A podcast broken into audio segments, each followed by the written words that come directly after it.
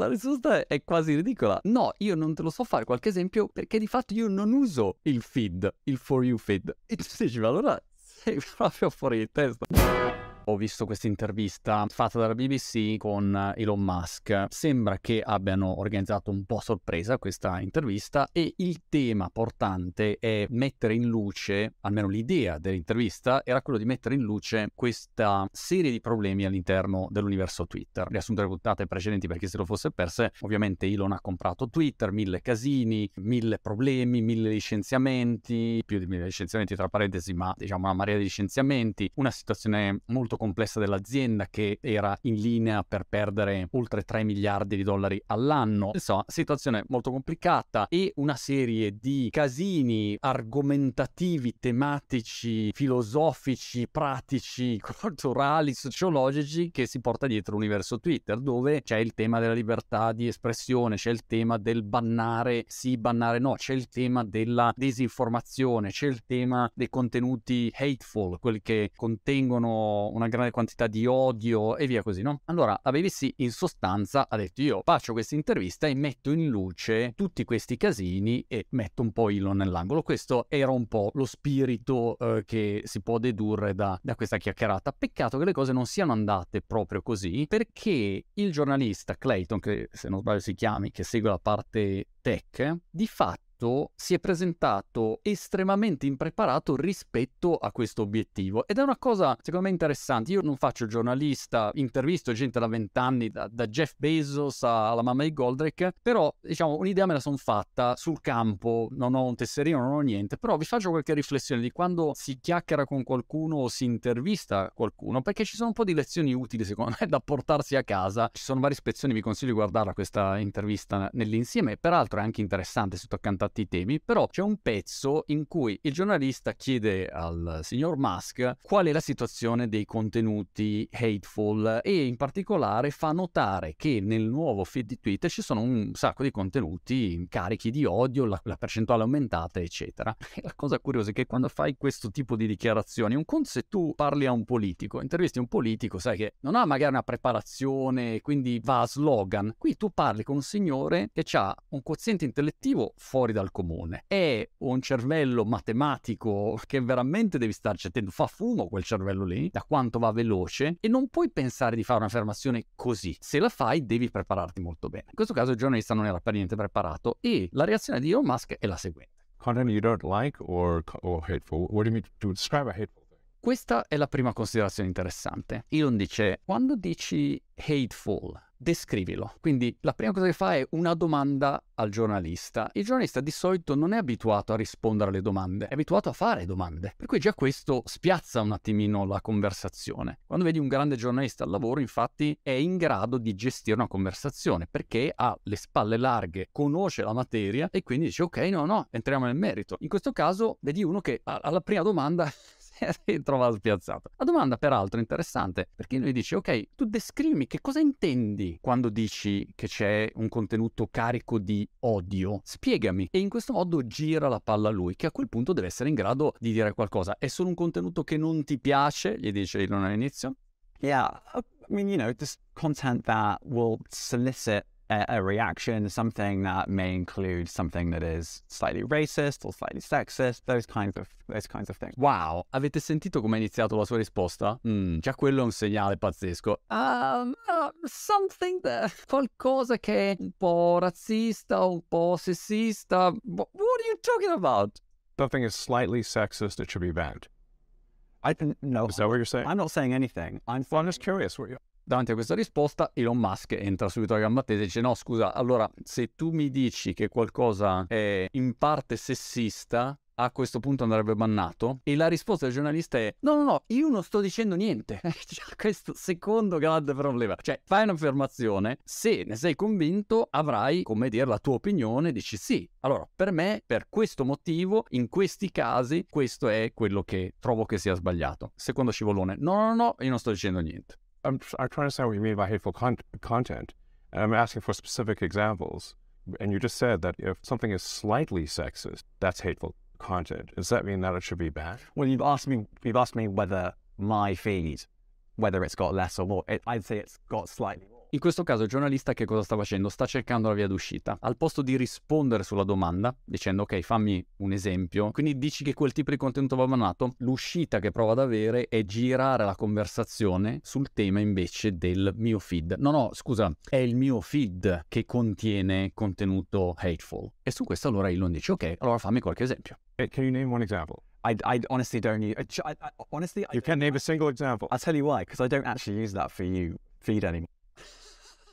La risposta è quasi ridicola. No, io non te lo so fare qualche esempio perché di fatto io non uso il feed, il for you feed. E tu dici, ma allora sei proprio fuori di testa. Cioè, se fai un'affermazione così e dici c'è contenuto spregevole, l'aumento c'è stato di contenuto negativo all'interno di Twitter, poi se volete parliamo del contenuto pessimo che c'è su tutte le piattaforme, tra cui anche Twitter. Ma questo è un altro discorso, cioè tu stai intervistando Elon Musk, nell'intervista cerchi di metterlo alle strette dicendo che c'è un contenuto merdoso in grande aumento su Twitter, non riesci a fare un esempio, e quando dici tra parentesi io neanche che lo usa un feed, a quel punto scusa di cosa stiamo parlando? A quel punto dimostri che stai parlando di uno strumento che neanche utilizzi. Well, because I don't particularly like it. You said a lot of people are quite similar. I only... Well, hang on a second. You said you've seen more hateful content, but you can't name a single example, not even one. I'm not sure I've used that feed for the last 3 or 4 weeks. So then how did you see the hateful content? A questo punto Elon fa subito sto passaggio logico. Quindi mi stai dicendo che c'è più contenuto schifoso nel feed for you. Ok, però tu non lo usi. Però hai visto che c'è più contenuto schifoso. C'è qualcosa che non torna. Se non lo usi, come fai a vedere che è peggiorato? I've been using Twitter since you've taken it over for the last 6 months. Okay, so then you must have at some point seen the for you hateful content. I'm asking for one example. Right. And you can't give us another one. And I'm saying... Then I say so that you don't know what you're talking about. Really? La conclusione di questo discorso è, ok, allora, you don't know what you're talking about. Non sai quello di cui stai parlando. E il giornalista fa, really? Come dire, come ti permetti? Non sai quello di cui stai parlando. Yes, because you can't give a single example of hateful content, not even one tweet. And yet you claimed that the hateful content was high. Well, that's a false. No, what I could have lied. What, no. No. Mi favorire Vasco come va giù piatto in questi casi. Quindi tu hai detto il falso, hai mentito. My claim was there are many organizations that say that that kind of information is on the rise. Now, whether it has a... Give me one example. E qui il giornalista cerca l'ennesimo tuffo carpiato con doppio avvitamento supercazzo alla destra. No, no, io quello che voglio dire è che ci sono molte organizzazioni che dicono questo. Look, people say all sorts of nonsense. Giustamente la risposta di Elon Musk è sì, ma la gente dice qualunque tipo di... parata ad minchiam, e quindi che cosa vuol dire? Non puoi basare la tua valutazione su un'opinione spannometrica. Qua mi aspetterei un giornalista preparato che si ferma e dice no, scusa Elon, abbiamo commissionato questa ricerca qua e abbiamo 7 professori dell'università A, B, C che hanno fatto un'analisi su un campione di 7.500.000 tweet negli ultimi 3 mesi e questo è quello che è uscito. Allora questa è una risposta preparata, competente, sulla quale buon vecchio Elon a quel punto non è che può dire fammi un esempio, no, sono dati, mi fa un'analisi dei dati e vediamo se è migliorato oppure no. Se no, vedi l'imbarazzo del giornalista montante perché non sa più dove aggrapparsi. For a single example, and you can't name one. Right, and as I already said, I don't use that feed. But then how would you know? E a questo punto della conversazione il giornalista dice guarda, no, it's not going anywhere, no? Qua non andiamo a nessuna parte. Per uscire, per cambiare argomento, andiamo oltre. You experienced more hateful content and then couldn't name a single example. Right, and as I said, that's absurd. I haven't actually looked at that feed. Then how would you know this hateful content? Because I'm saying that's what I saw a few weeks ago. I can't give you an exact example. Let's move on. We only have a certain amount of time. E con la frase let's move on, we only have a certain amount of time. Ma andiamo avanti, abbiamo solo del tempo limitato. Questo povero giornalista da un lato sancisce una delle peggiori interviste che abbia mai visto, più imbarazzanti della storia delle interviste, ma cerca di andare su un altro argomento e nell'altro argomento non c'è in questa clip, parla del tema della disinformazione e anche lì Elon Musk parte con una domanda dicendo ma scusa, la BBC non ha fatto disinformazione, e lo vedi proprio impreparato. E questo è l'altro problema, non sono interviste alla pari queste. Da un lato c'è un tizio che fa l'imprenditore con mega aziende, personaggio contestatissimo ma che ha un livello senz'altro di intelligenza estremamente elevato, molto padrone della materia, in grado di entrare nel merito su tantissimi argomenti. E dall'altro lato c'è un signore che probabilmente un'azienda non ha mai fatto in vita sua, gli va a parlare di ok,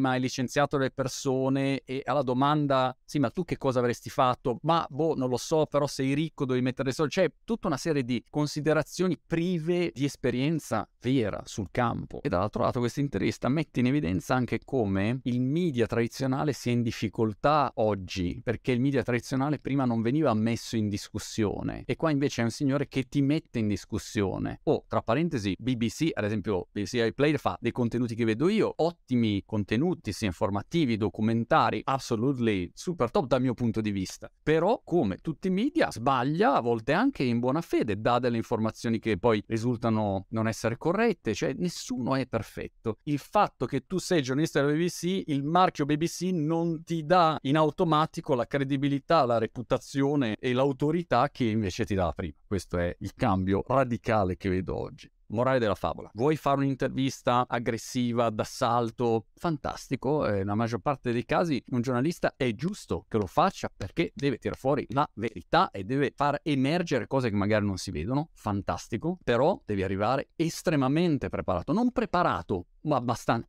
estremamente preparato, se no fai la figura del cioccolataio, con tutto rispetto per i cioccolatai in ascolto.